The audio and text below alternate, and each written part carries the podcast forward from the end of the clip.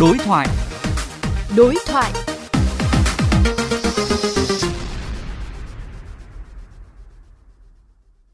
Thưa quý vị và các bạn, theo kế hoạch thực hiện chương trình hành động quốc gia vì trẻ em giai đoạn 2021-2030 của Bộ Giáo dục và Đào tạo, một trong những mục tiêu đặt ra trong giai đoạn 2021-2025 là đạt 95% cơ sở giáo dục có dịch vụ hỗ trợ tâm lý trẻ em. Tuy nhiên thực tế không ít nhà trường hiện nay dù đã triển khai phòng tư vấn tâm lý học đường, song lại gặp khó khăn về vấn đề nhân sự. Nhiều trường học chưa có cán bộ tâm lý học đường chuyên trách mà chủ yếu sử dụng giáo viên kiêm nhiệm công việc này. Công tác tư vấn cũng chưa đạt được hiệu quả như mong muốn. Nhằm làm rõ hơn về vấn đề này, phóng viên của kênh VOV Giao thông đã có cuộc trao đổi cùng với Thạc sĩ tâm lý Vũ Thu Hà, Viện Nghiên cứu Đào tạo và Can thiệp Tâm lý Việt Nam.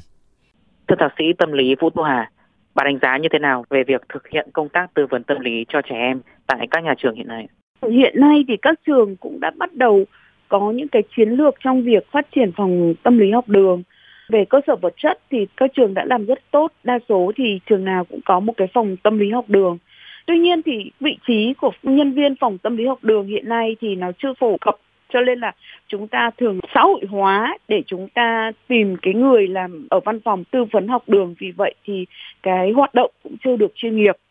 Đôi khi giáo viên hoặc là người làm công việc khác thì cũng có thể làm tư vấn.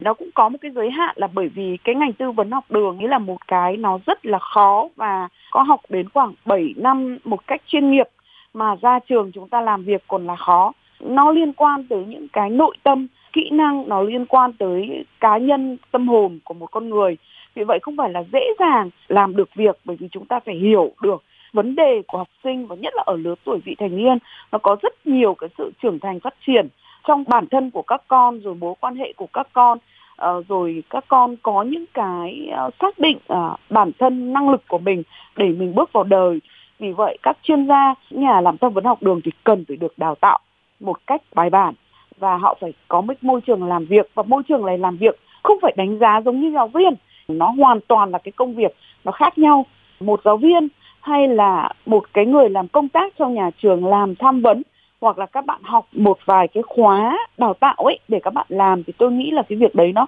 hoàn toàn không hiệu quả. Bởi vì cái người làm tâm lý ngay từ đầu họ phải có một cái tố chất cộng với việc họ đam mê, họ tìm hiểu, họ say sưa họ làm việc thì họ mới có những cái kỹ năng để làm việc với cả vị thành niên hoặc là trẻ chúng ta không có một sự trải nghiệm theo hướng như vậy mà làm về tâm lý thì cái này là vừa khó cho nhà làm tâm lý ở trong trường mà cũng lại vừa khó cho học sinh. Thưa bà,